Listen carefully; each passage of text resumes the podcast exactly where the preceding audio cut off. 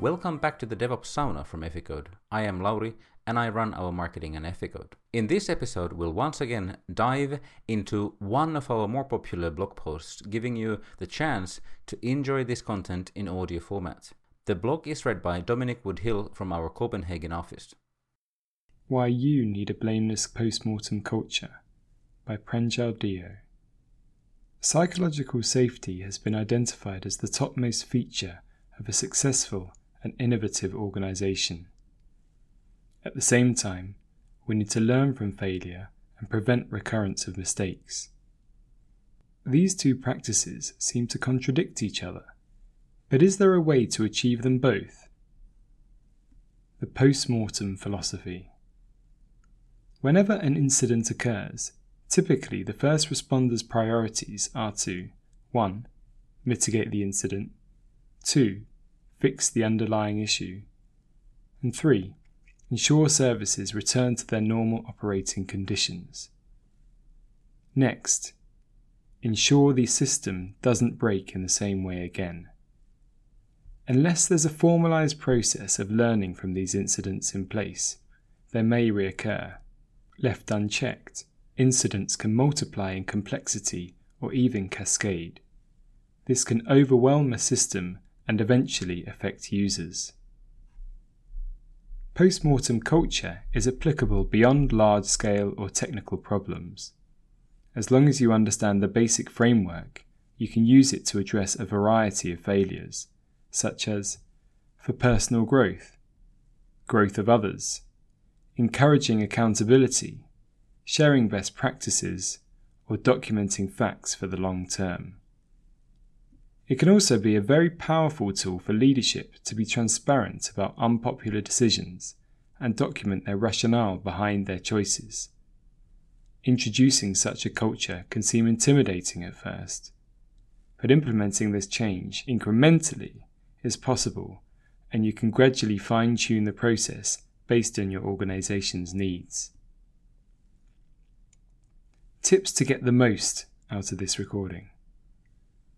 Think of a high impact failure you experienced recently and how the situation was handled. Then apply the principles and best practices of a blameless post mortem culture to think what could have been done differently. What is a post mortem? A post mortem is a written record of an incident and its impact, the actions taken to mitigate or resolve it, the root causes and, very importantly, the follow up actions to prevent the incident from reoccurring. Your team needs to define post-mortem criteria before an incident occurs so that everyone knows when a post-mortem is necessary. In addition to these objective triggers, you may also request a post-mortem from any other team if they think it's warranted under the same criteria. Over the years, postmortems have become such an innate component of the Google SRE culture that they're organically expected and enthusiastically anticipated after any significant undesirable event. Postmortems are also looked at as an opportunity to learn from each other. When should you write a postmortem?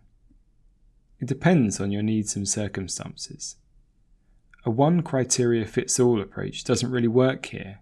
For example, a team whose primary responsibility is ensuring the reliability of a website's e commerce infrastructure will have distinctly different success and failure metrics to a team whose primary responsibility is product development. The two teams will also have a distinct set of personalities, making incident management nuances different. Here are some example scenarios which could warrant a post mortem. First, business reasons. X number of users impacted, Y amount of dollars lost in revenue, loss in user trust due to error. Or product reasons.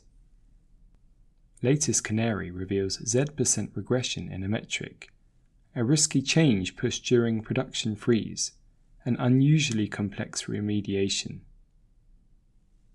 Or, opportunity reasons. an outage revealed some repeated problem or an opportunity for systematic improvement, where there's a high value in sharing what was learned. And finally, people reasons. Disruptive reorganization impacted people's careers. Improper project management overloaded people. What matters is that these criteria are defined in the first place and periodically revisited.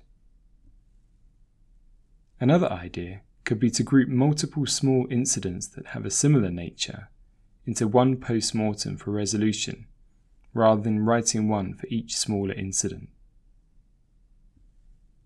Writing post mortem should be looked at as a learning opportunity for the entire company and not as a punishment.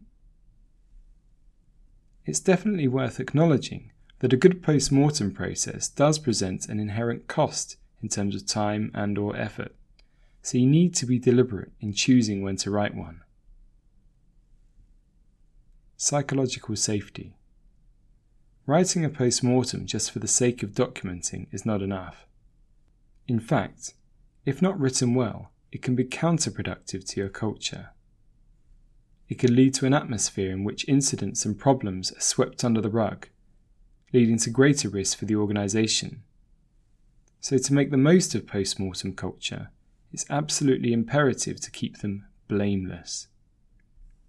A blamelessly written post mortem assumes that everyone involved in an incident had good intentions and did the right thing with the information that they had. It focuses on what went wrong, i.e., the systems or processes, instead of who was wrong, such as the people. As humans, we often find accepting failure to be very difficult.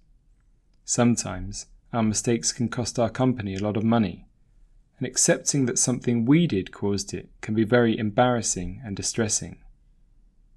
In a very toxic organisation, publicly acknowledging mistakes can also cost people their careers.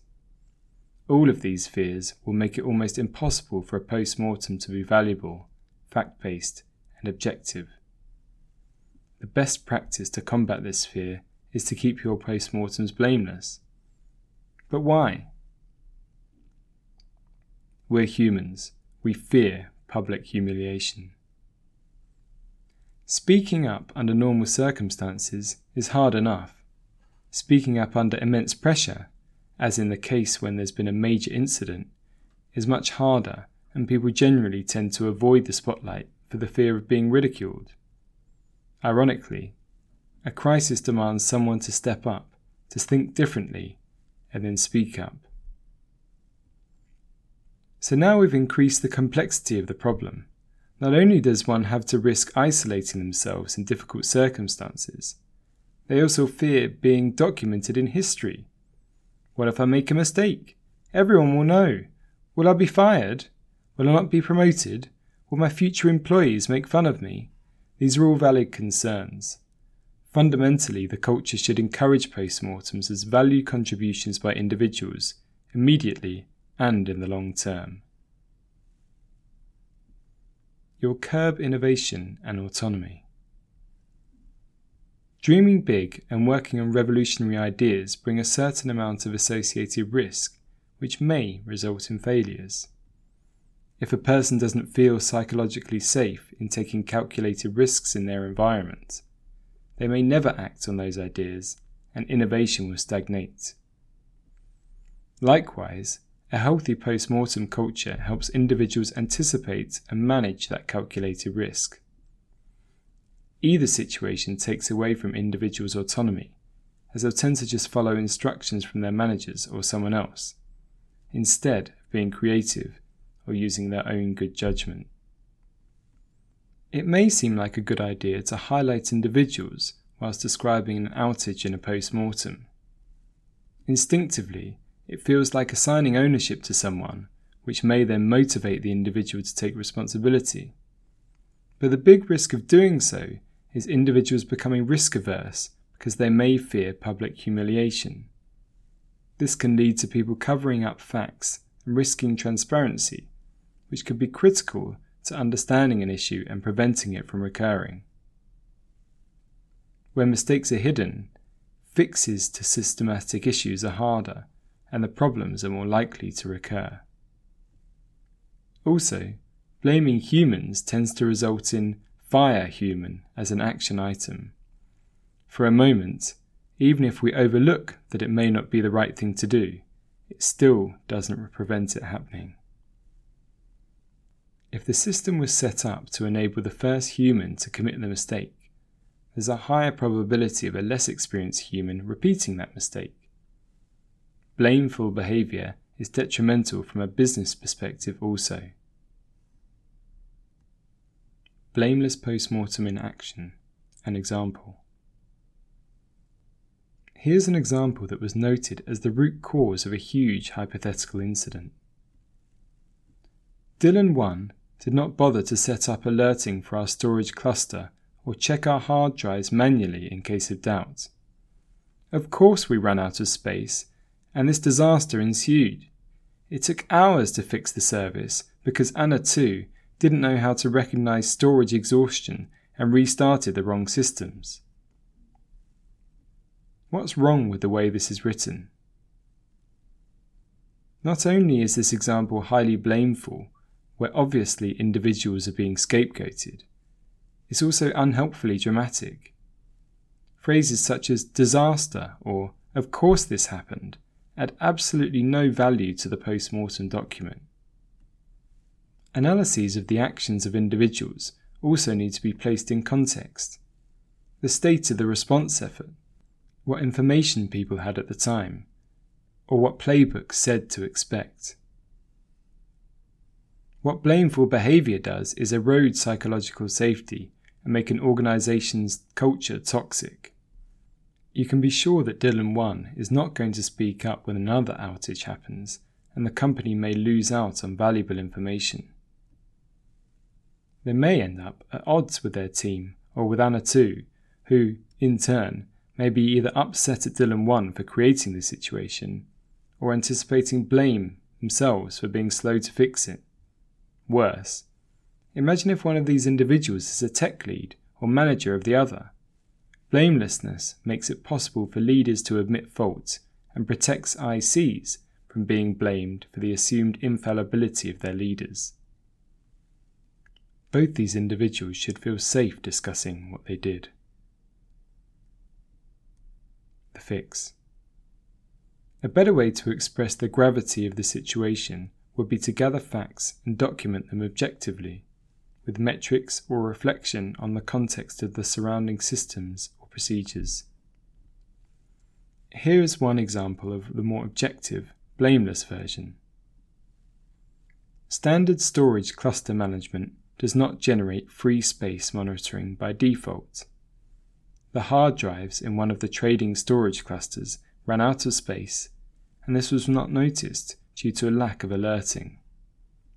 This led to trades from that cluster being redirected to other trading clusters, which were also almost full. Standard error code mapping, dashboards, and alert playbooks made this harder to assess and required folk knowledge of trading service failovers to diagnose. Here are our key takeaways from that. First, the cost of failure is education. Keep your postmortems blameless. Concentrate on the system, not the people. And finally, when written well, acted upon, and widely shared, blameless postmortems can be a very effective tool for driving positive cultural changes and preventing recurring errors.